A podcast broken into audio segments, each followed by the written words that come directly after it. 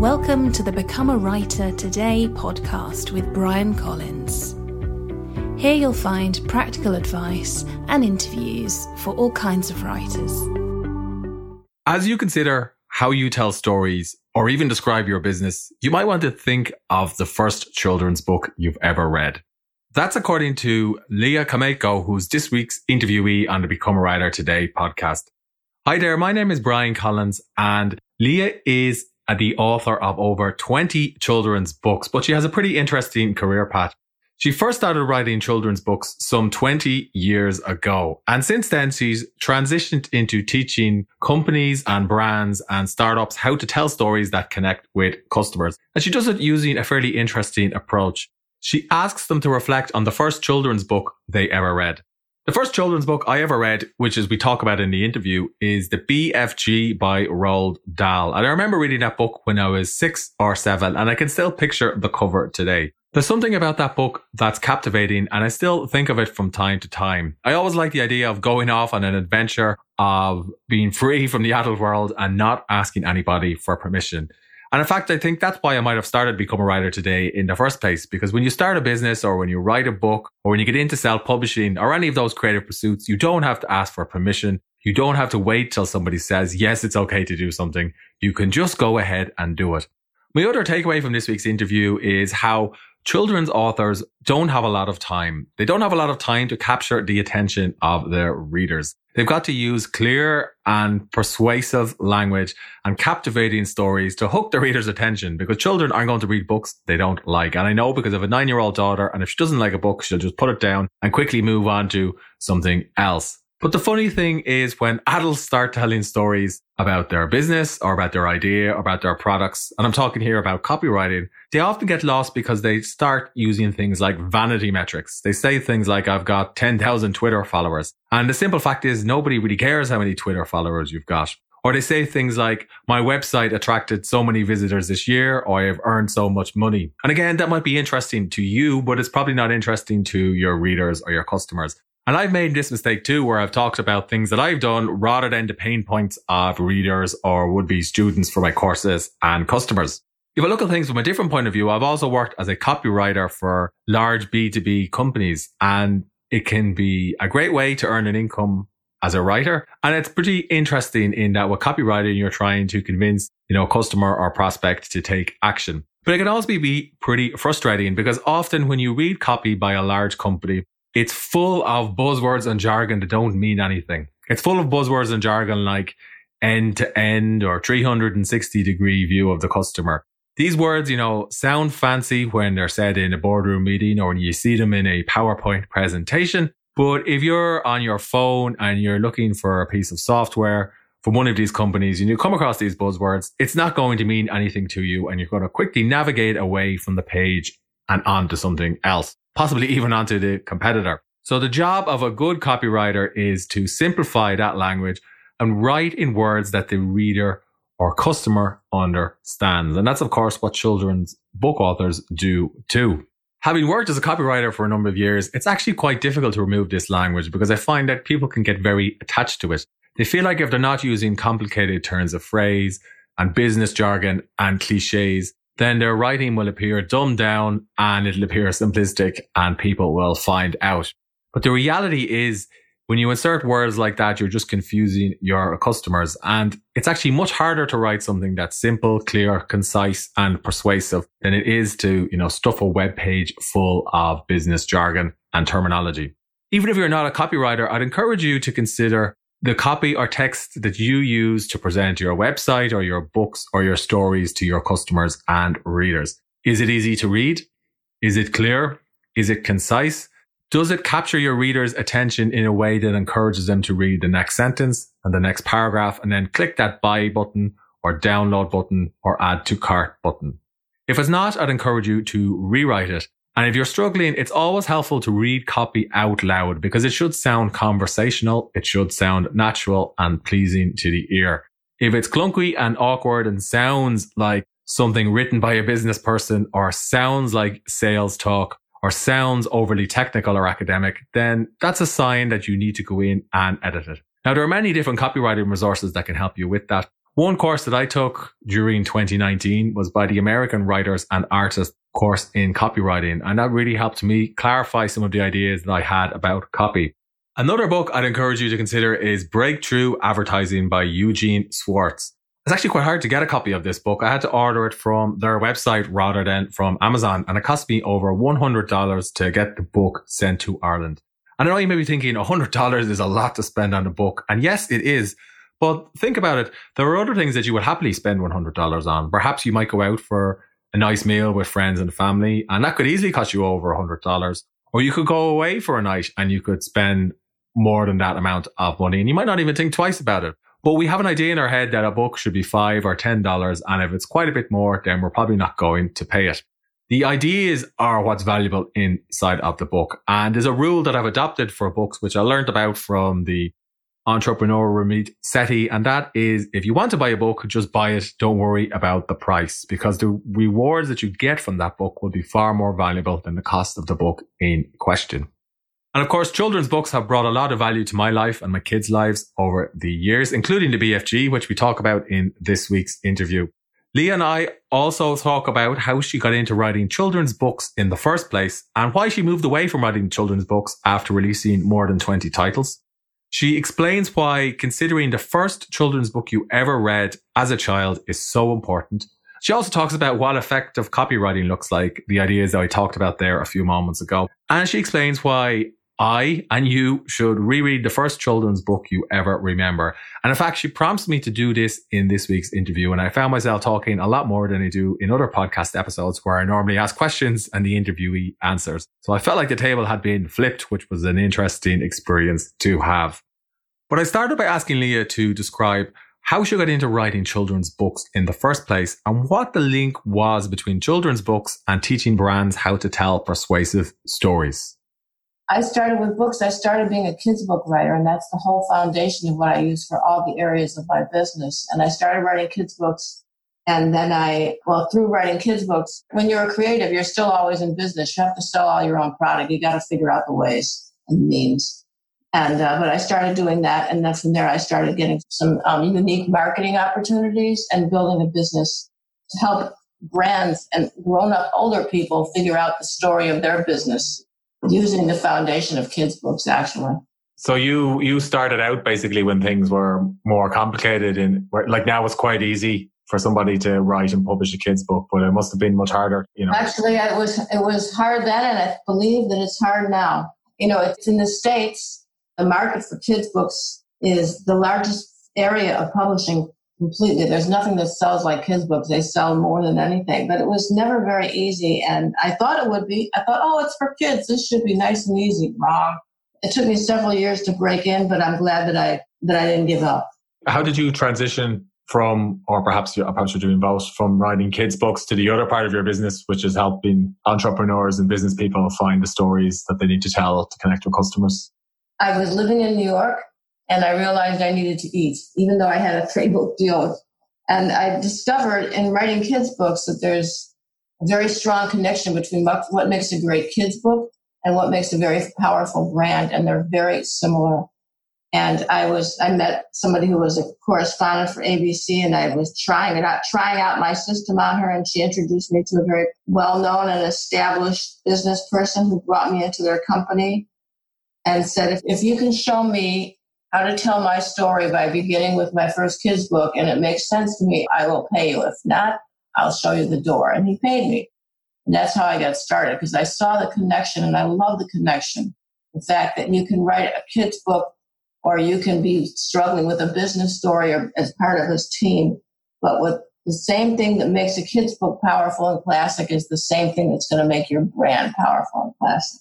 So if somebody has started a business but they're struggling to tell their story, where do you recommend they start? They start. They, I recommend they start with their kids' book. I recommend that they ask themselves first and foremost if they can remember the very first kids' book that was read to them. My very first kids' book was a book by Dr. Seuss called "If I Ran the Zoo." And when I look at that story and I look at my business today, my business today is pretty much the story of that book. That story was about a kid who just basically felt like he could do everything much differently and much better than the way that it was at the zoo. He found the zoo to be boring. And that's pretty much what I've landed up doing. When I work with people, I basically see at least two or three different ways that they can create what they've got. And that's how I tell people to get started is rather than struggle with trying to figure out the elements today of what's my mission and you know, what's my why and what's my, my point of view and all these things. I just start with let's get simple. Let's remember who you are. And the simplest way I have found in working with all different kinds of executives and teams and stuff to discover who you are is to recall your first kids book. It's just remarkable to me. Can I tell you a really quick story? Sure, of course. Okay since I know you're a story person. So I was on a plane the other day coming back from speaking at a conference, and I'm sitting next to this man who's an executive for a very large firm here. And he was talking to me about, you know, the, the nuts and bolts of his business. And he said, I could talk about this forever. And he said, go ahead, tell me, you know, ask me a question after he was going on about, on and on about the, just the, the things that the features of his business, which is not that it wasn't interesting, but he had a certain level of inner energy in his voice. And he said, What do you do? I said, I would help people become brands. He said, Go ahead, ask me any question. I said, Well, can you tell me your brand story? The story of your business. Can you tell me the brand story? He said, He stopped and he said, Well, I've been with the company for about 10 years. And he said, um, I think that it something had something to do with finding your wow factor. I said, okay. So I said, and can you tell me the first kids book you ever read? Now this guy is probably in his fifties, and without skipping a beat, he went. He said to me, "Danny and the dinosaur." I said, "Tell me about that book." He goes, "There's this dinosaur." He got all excited, and we started talking about the books, and I started asking him some questions. And I realized if the enthusiasm that this man was and is when he remembers how his work today is connected to his very book, first book, could be brought into his company. He could be golden to this company. And he was very, very, as people usually are, very disarmed, very amazed, very surprised, very entertained, but most of all, really very inspired. When I was speaking recently, companies were saying this actually helps us figure out not only how we can perform better today, but what our possibilities are for growth. So my favorite or first kids book was Roald Dahl's oh. the BFG. Uh, I think actually that's how we got in touch because I said something about it yes. in an yes. article. Yes. So how how would I go about turning that story into something about my brand or business? What what approach would I take? Do I just consider the different beats in the BFG, or is there something else I do? Well, I'm going to give you. I mean, you know, I wish that I had a boilerplate way of telling you what to do. But can I ask a couple quick questions just to think about? Yeah, of course. Okay, so the first thing I would do is I would ask. I, my first question is: Do you remember the color of the book when you were when that was read to you? Do you remember any colors on that book? Oddly enough, yes, it's uh, pink or red, a kind of a pink or red. Yeah. Okay, because that was the color of it. And when you opened the book, was that the color of a character or something inside the book? I think it was a color of some of the, the potions or mixtures that the BFG oh, yes, exactly. And and when you think of that book, what was there a character in particular that you relate to? Did you remember feeling like when you were a kid? How old were you when that was read to you or when you read that? Uh, I guess I would have been seven or eight. Okay, um, so you were seven or eight, and was were you reading that book, to, or somebody reading it to you? No, I'm, my strongest memory is reading it myself. So okay, so you were reading that book yourself, and do you remember being excited when you read that book? Do you remember thinking, "Oh my God, I really relate to this character"? What do you remember about, if anything, that comes to your mind at this time? Uh, so if I remember correctly, the Sophie is the the person in the book. Yeah. It's from, it's from her point of view, but I remember like the idea that she's escaped somewhere and she's away from everything. She's almost been snatched from her parents, but except it's by somebody friendly and helpful who's the BFG, and he takes her off so on a, a fantastic adventure. So she gets friendly snatched by her parents. Was that did that sound like a good idea to you? Uh, well, as as somebody's got three kids now, but but at the time, yes, it sounded. Yeah, now now now forget about it. The fantasy can never come back. But at that time, that seemed like a like a really like that would be kind of a heavenly thing to happen. Yeah, of course. Yeah, yeah, it would be like it was going off on an adventure, you know, free from the adult world. Yeah, of course. Going off on an adventure free from the adult from the adult world. And tell me about how you got into your business briefly. Was this was this a path that everyone wanted you to take? No, no, it wasn't. No, so I was out of work uh, a couple of years ago during the the recession, and I had I had a job as a journalist that didn't work out, and then I worked for a charity and I was let go, and then I was just bored at home minding my daughter who was two. So so I just started a blog because I also had a background in writing. And what better way to write than start a blog? So uh, that's how I got started because I had a lot of free time when she went up for her nap. Yeah. And you were sort of on your on your own path and doing your own thing away from the world, away from the grown up world. Yes, yeah, it's funny you say that because I don't like the idea of asking for permission. So I guess when you start something yourself, you don't have to ask for permission, which is uh-huh. away from the grown up world. uh-huh. Now we're getting to who you are. So you you, you know you're kind of like a uh, a rebel with a cause. You don't want to ask for anybody's permission. You want to do it your own way. Is that how yeah. Sophie was? Yes, that would be a fair description of it. Yeah, that's definitely an approach or a mindset I'd still have. Yeah. Yeah, so that's a mindset that you have. And how does that work for you? Well, it's got me this far, so I guess it's worked quite well. Sometimes it can cause problems because if you need to collaborate with other people, you, you know, you do need to listen to people. But, but is um, there, and is there a quality that you remember that Sophie had that you feel like you've got as well that maybe as I'm talking to you, you feel either A, this woman's out of her mind, or B, most importantly, a sense of a curiosity. So if I remember correctly, she was really curious about how what the BFG did and how he captured dreams. And yeah. I guess I'd apply that to reading and even interviewing people like you because I'd be curious about how they approach.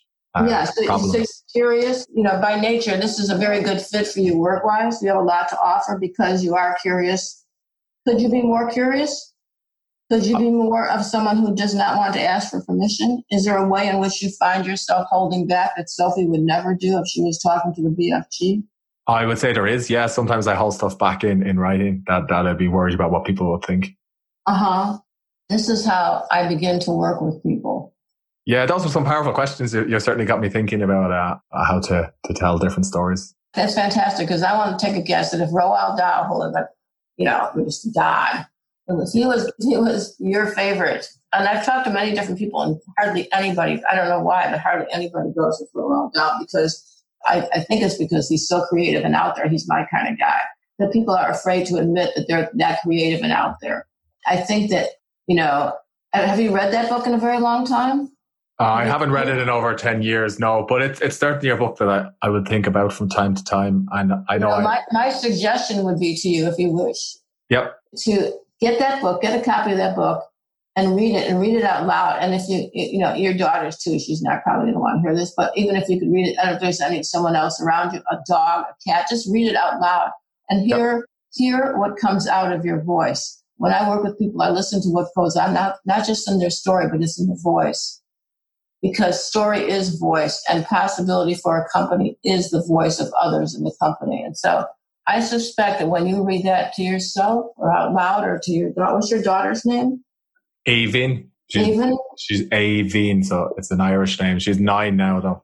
That's okay. And read it to her, see what her response is. yeah. beautiful name. When you read it out loud and you go back and you read it now, I suspect that things will come to you about what's possible for you now and in the future that you've forgotten about that have always been there, that are right there in that book. They inspired you when you were seven they can inspire you and keep motivating you today. Kind of someone was saying when I spoke the other day, this man said, you know, you validated who I've been since I'm a child and I've been trying so hard to be something else, especially in my business. I mean, when I work with people, it's like the closest thing to permission to being a child again, only this time you get a larger allowance. Yeah. Yeah, I have two weeks off coming up, so I think I'll re- I'll reread it. That book, and you know, I mean, I know I'm just one of a zillion interviews that you have, but um, I would absolutely love it if you got back to me by email or whatever and told me what came to you. Yeah. I would just wonder if you want, if you actually feel like you have a few moments to actually read a little bit of it to me. I would love to hear what's going on in your voice because I have a sneak. Did you have you just been doing the journalism over the last recently? So I was a journalist. That's what I trained at eh, when I was yeah. in, in college or university, and and that career didn't work out. So I wasn't a very good journalist, but I still like to write. So uh, I'm, I'm not a journalist anymore, but I, I do work as a copywriter as well. Okay, and are you still? But you're still writing for Forbes, right? I write for Forbes too. Yeah, yeah. So I also write as a copywriter for some B two B clients, but uh, that's why I was interested in talking to you because as a copywriter, the one thing I've noticed is businesses really struggle to bring out the, their stories. Oh my God! It's the people say to me, "Oh, well, I did my copy," and and it's like I've I've studied a lot of copywriting, yeah. because I used to think, oh, this should be easy. It's the hardest thing in the world. It's yep. so hard. Like God. I mean, it's like I've spent so many hours upon hours upon hours trying to figure out what it is I'm trying to say simply, clearly, blah, blah, blah. And it takes, you know, it's a totally different gift and skill. And it's very simple, but it's very tough. Is that what you find when you work with your clients that they think that they should be able to get it, but they can't? So uh, what I find is a most copy that I read is very much about the product and the features in the product. Yeah. And that's quite boring. No, nobody cares about those things, as great Yeah. as the product might be. Or the other Yeah. problem is if it, if somebody's writing copy about them or their personal brand, for example, they Yeah. tend they tend to talk about all their all their vanity metrics, like how many followers they have and books they Yeah. and money they've made, and that, nobody cares about that either. so, so exactly. a good copy is about the the reader, I guess, and persuading him or her to to take some sort of action. And Yeah, how you it's can help. quite a skill. It's quite a gift. Is there somebody in particular, if you had your ideal ideal person you would write copy for, who would that be? Um, I don't really have an ambition to, to write copy for anyone else. I'd be more just an ambition to write something that's a bit more personal. So I, I used to write personal essays. So like a personal essay, like a long exploratory essay. I did this as part of a writing classes. And so I'd like to go back to that kind of writing rather Right. than, you know, commercially orientated stuff. Yeah. Well, you know, um, go back and read that Roald Dahl. I, I, have a, I have a sneaking suspicion that when you read that and there's, and then you're at kind of a transition state right now, sort of. Yeah, I would agree with that. Yeah, that's a, that's a fair. Something. I have a sneaking suspicion you're on to writing a kind of essay that you had no idea that you're up to. Yeah, yeah. So this year I, I wrote a business book called "This Is Oh. Working." So it was okay, but it, you know, I, I would like to write something that's a bit more has a bit more heart in it or a bit more emotion in it. I guess. Yeah. Well, God only knows business could use some more heart and emotion. They could. So, so the process you've described to me is like is, is very reflective.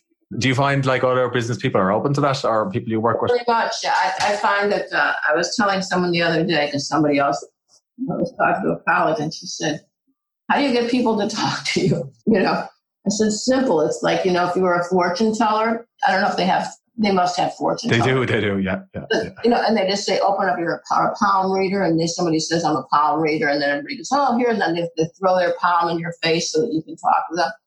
Oh, I tell somebody, if you tell me the first kid's book you ever read, I can tell you the greatest qualities and the foundation of your brand today and which way to go.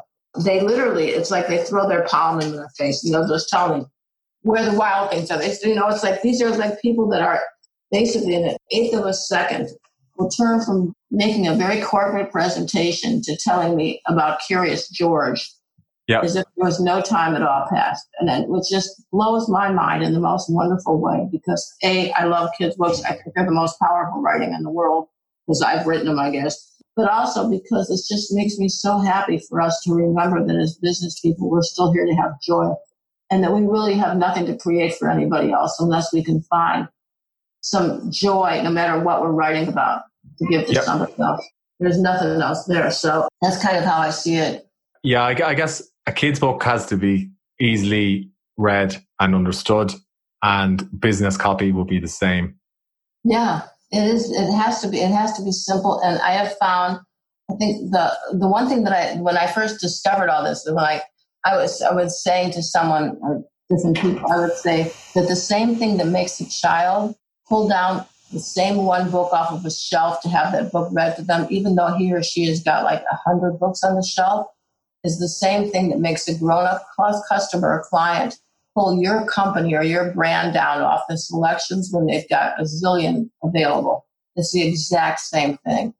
It's a connection and a response that's kind of, you know, you can't make it up, but you can you can claim it. I mean, it's it's not it's not formulated. So when I see a lot of people who teach how to sell, you know, how to write your story by following the formula, I think those things are terrific. And I think what's missing is what people buy is never a formula.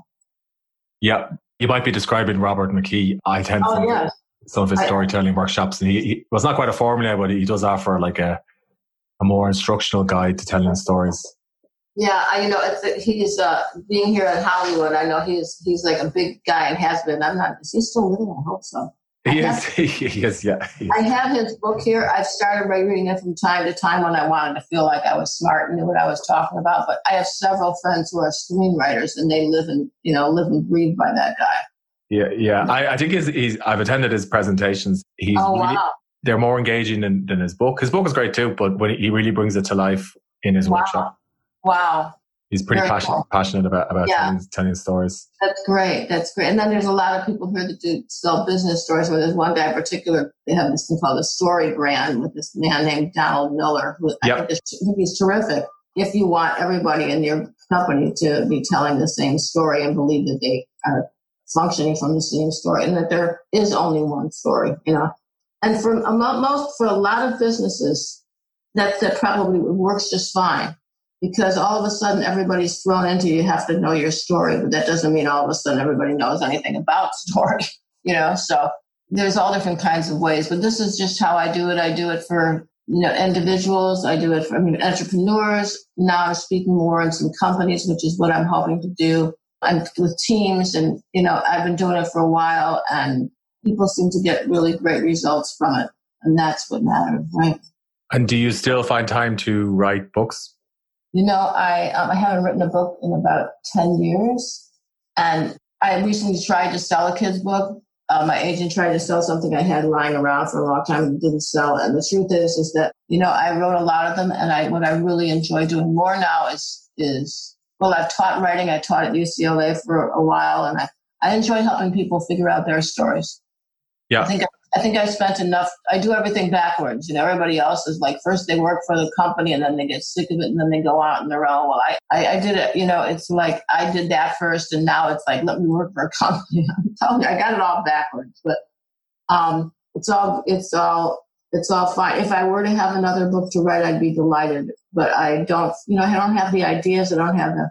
I yeah. still I write a blog and I write a blog and people like my blogs because they're very story oriented just to make sure I never stop writing because I am a writer guy. Yeah. I, you know, you know, underneath it all, that's that's all that there is here. So, and I'm yeah. grateful for it. You, you love writing? Do you love to write? Yeah, I think you've you've uh, touched on something that I would say as well. So I would always say if I'm if I'm writing something, then I'm generally going in the right direction or the yeah. a direction yeah. that makes sense. So even if it's not a book, it could be an article or it could be journal entry or it could be just something on a piece of paper that's that I won't show to anyone. But if I'm doing that, I'm generally going in the right direction. Yeah, writing focuses my brain. Yeah, I would agree. Yeah, it's cheaper than therapy. yeah, it's definitely cheaper than therapy, and I have found that uh, it works better a lot of the times too. But yeah, in any event, that's that's me in, in a nutshell. And could you give me an idea of some of the clients you've worked with? Sure, I've worked with. Oh gosh, well, I've worked with big companies. I've worked with Disney. I've worked with Lenovo. I worked with, I'm sorry, I'm just, my brain's kind of freezing because I'm never up this early, um, even though it's eight o'clock in the morning here. I, I work with Disney. I work with Lenovo. I work with a company called Philosophy Skincare, which is a very large company. Some, you know, Intel, some very large brands. And then I work with some startup companies that became very successful. I work with a company called Isabella Fiore, which is very successful in the apparel and that kind of business. Oh gosh, I've helped several people uh, sell books, including a few that got on the few best New York Times bestseller list. I work with authors, although I work with them much more rarely. You know, currently I'm working with several people that are that have incredible businesses, initiatives. I've, I've worked with, I've done projects in, in, in collaboration with the um, Pew Charitable Trust, some big nonprofits, you know, um, you know, spa uh, retreats in Costa Rica. Also, any, if anybody has it, wherever they have a business idea, yeah. all I'm hearing, all I'm hearing is a kid's book. I like that. And I mean, if you've been going for 25 years, do you think it's it's easier now for? You felt like sometimes it's gotten I do. Harder, I, I do think it's easier. I think it's. I mean, for kids' books, I think it's not necessarily. I mean, it's hard to get them published. I think it's yep. easier because I think it's more accepted, and I think because people are you know, going off more on their own and the, the whole structure of corporate life seems to be changing that, you know, it's more acceptable. But I think it's tough to, like for anything, you know, I think it's what's tough is to, to really understand what it is that you have to offer and to not shortchange that. And that's what most people do because they can't get to their real story. So, um, or what a lot of companies or people would do. I think I think it's easier. I think it's acceptable, at least culturally here, and uh, I think the world is much more entrepreneurial. There are more, more opportunities, I would say, for creative people now than even 10 years ago. Yeah, and the internet makes so much more possible. Yep. And you know, if you've got if you've got the energy and the steadfastness and you know a few dollars behind you and the luck of the Irish, as we say, you know, whatever that may be. I never knew what that meant, but I figured it's got to. How bad can it be, right? Um, yeah. You know, then then yeah, absolutely. I think it's easier. I do. Yeah. And do you do you still present workshops to? to... Yeah, what I'm doing now is you know because I work one on one with people. I mean, in my past, I I come to this in part because I spoke to about 125,000 kids at yeah. least, and I was so used to presenting in front of kids that being in front of an audience is working with an audience is kind of like a second nature thing to me. Yeah. I Uh, the workshops that I'm looking to do now and that I've begun doing now are more with companies and actually grown up people, grown up children. Okay. Okay. And how do they find you out of interest? You know, I find them word of mouth. I, you know, I'm, I'm speaking more at different conferences and places like this, but I think it's pretty much word, a lot of word of mouth. And I'm, I'm unique in that I don't, I'm not just interested in scaling in that kind of way where I'm not looking to work with, you know, a thousand people at a time. Yep. I don't think, I don't really understand how I can or why that would ever make any sense for me. Because yep. I like to dig deep in and, and, you know, and everybody's different, but you want to get everybody in your team on the same page. So, you know, I, I work generally with a handful of people at a time. And um, that seems to work well for me for right now. Okay, very, very good. Yeah, you've an impressive roster on on your site. Thank you, thank you. Do you have an ideal early morning routine? I know you mentioned there that it's, it's at eight a.m. okay, you know I've got an ideal morning routine for working, yeah. for creating. You know, I wish I did. Um, thank you for asking me. I've got to get back into it. As I'm talking to you, and I'm realizing I've been up since seven o'clock, which is like the middle of the night for me. Yeah. Um, an ideal routine, it would be a great thing. Our routine is fantastic, and my basic routine has been that I uh, get out of bed and I read a couple of things that I like to read, and then you know I put my mind what excites me the most and what's most interesting, which for now is just learning more about different businesses and seeing what's going on with people and their stories, and staying away from reading about what's happening with the impeachment hearings. I like that. Yeah, I, I should. I'm from. I, I, even though I'm not an American, I, I, was fascinated by the impeachment, but I need to stop reading about it. yeah, but that you know, it's like it's good to have a routine. I don't have a dog, and I don't have any kids, and I'm divorced, so you can't walk. You know, I can't walk a book or something. But you know, it's um, enjoy your daughter. That's a great routine. Oh yeah, well, I have three kids now. So I have three. What are yeah. their What are their ages? Thirteen, nine, and one. A, a nine and one. Yep, that's a wide spectrum. oh wow, what fun for all of them! Do they? All, uh, that is a wide spectrum. That's terrific. You need a lot of kids books. You need to have on that show on that shelf of yours. That's great. Yeah, I get my daughter a Kindle, so she's using that at the moment. Perfect, perfect. So where can people find you online, Leah? Leah L E A H. Yep. At L E A H K O M A I K O dot com. Well, it was very nice to talk to you today. You know, it was lovely to talk to you. And will you get that? You know, now I'll be thinking about you. Will you get that book and take a look at it in your spare time? I know you got three kids in a business, but if you were to reread that book just in a, in a in a moment of, of I have nothing else to do but to just investigate here and yep. see what you discover about yourself. And if you felt like getting back to me, I would be so honored and delighted to hear from you. I hope you enjoyed this podcast episode. If you did, please leave a rating on the iTunes store. And if you want to accomplish more with your writing, please visit becomeawritertoday.com forward slash join and I'll send you a free email course. Thanks for listening.